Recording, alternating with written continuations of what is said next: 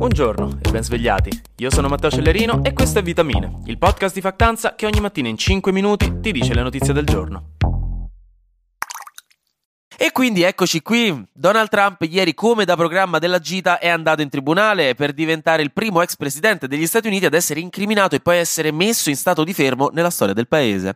Tutto questo a Manhattan. Qui insomma lo stato di fermo, che è un mini arresto senza manette, è durato in realtà un paio d'ore, nulla di che. Donaldino doveva solo presentarsi in tribunale per fare un check-in dell'albergo, diciamo, far vedere che c'era, fare un salutino al giudice, ascoltare tutti e 34 i capi di accusa a suo carico, che sono relativi a reati di falsificazione in bilancio e di rendicontazione rendicontazione delle spese, tutto sempre per pagare l'ex pornostar Stormy Daniels e forse anche un'altra modella.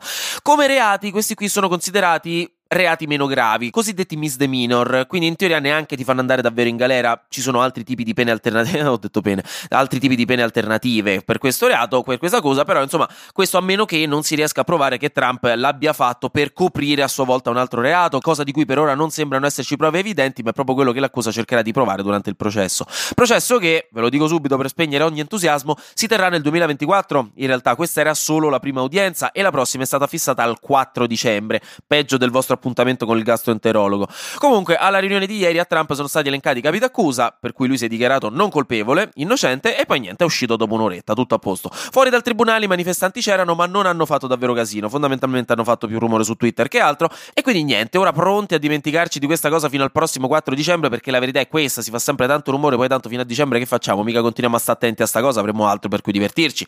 Il mondo va così.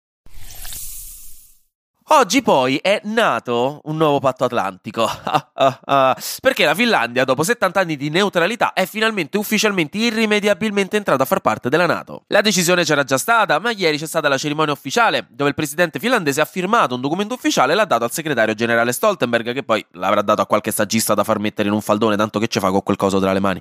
Però è una notizia ragguardevole. La Nato adesso conta ufficialmente 31 membri, dopo che l'ultimo stato a entrare, ho detto membro, dopo che l'ultimo, scusate, dopo che l'ultimo stato a entrare era stata la Macedonia del Nord nel 2020, ma soprattutto dopo 70 anni che Helsinki diceva no, non ci entro nella Nato, non mi avrete mai, voglio restare neutrale, e poi niente, c'è entrata, grazie a Vladimiro, al nostro caro Vlad, che ha deciso di invadere l'Ucraina, tra l'altro lì la cosa che fa ridere tutti, e per tutti intendo me, ma sono sicuro che altra gente avrà riso di sta cosa, solo che non posso saperlo con certezza.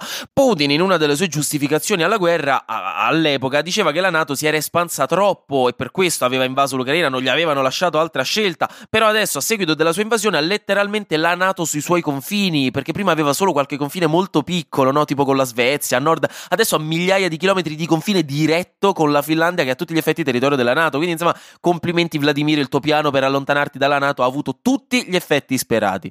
Ovviamente comunque il Cremlino ha risposto a questa storia dicendo che si tratta di un oltraggio e che la Russia prenderà contromisure. Insomma, di sicuro adesso però non potrà invadere la Finlandia per ripicca, quello è poco ma sicuro. Poi a margine è uscita pure un'intervista di una sua ex guardia del corpo, di Putin, che ha raccontato un po' di suoi segretucci e retroscena della vita privata. Ha detto che Putin è uno di quei maniaci che ingoiano il dentifricio dopo aver finito di lavarsi i denti. Scherzo, ovviamente non l'ha detto, ma non mi stupirei. Ha detto che da tempo è abbastanza paranoico, che non usa il cellulare, vive isolato ed è in timore per la sua vita. E da ieri ha anche depennato visitare la Finlandia dalla sua lista di cose da fare prima di morire, evidentemente.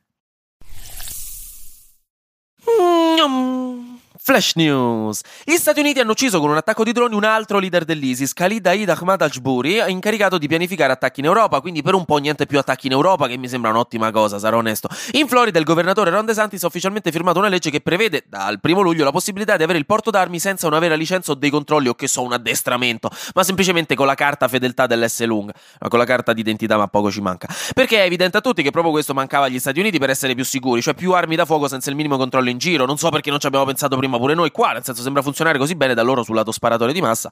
E infine, almeno una notizia leggera, sembra che dopo aver resuscitato la saga di Harry Potter adesso faranno anche un altro film degli Hunger Games, basato sul libro prequel della stessa scrittrice che si svolge 64 anni prima degli eventi del film che abbiamo visto, con protagonista un giovane presidente Snow che fa da mentore a un tributo durante i decimi Hunger Games e voglio dire che anche in questo caso non vedo l'ora.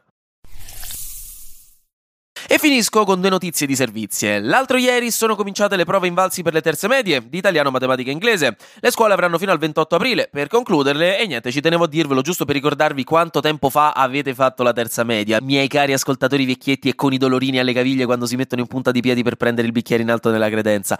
Siamo tutti vecchiarelli, abbiamo fatto la terza media 834 anni fa.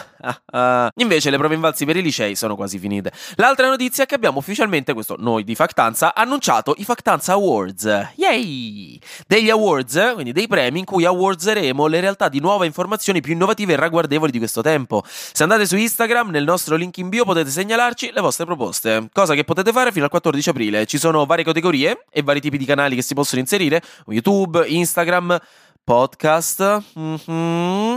E niente, si terranno. Oddio, non so se posso dire quando si terranno. No, non, non, ve lo dico, ve lo dico domani. Abbiamo pubblicato su Instagram anche i reel con tutte le informazioni. Non so se lì c'è scritto quando si terranno. Vabbè. Eh, sarà un evento però molto figo. Intanto andate a, a dare un occhio al reel di Instagram, andate a segnalare le cose, preparatevi e niente, vi metto il link in caption. Anche oggi grazie per aver ascoltato Vitamine. Noi ci sentiamo domani perché sarà successo di sicuro qualcosa di nuovo e io avrò ancora qualcos'altro da dirvi. Buona giornata e buon mercoledì.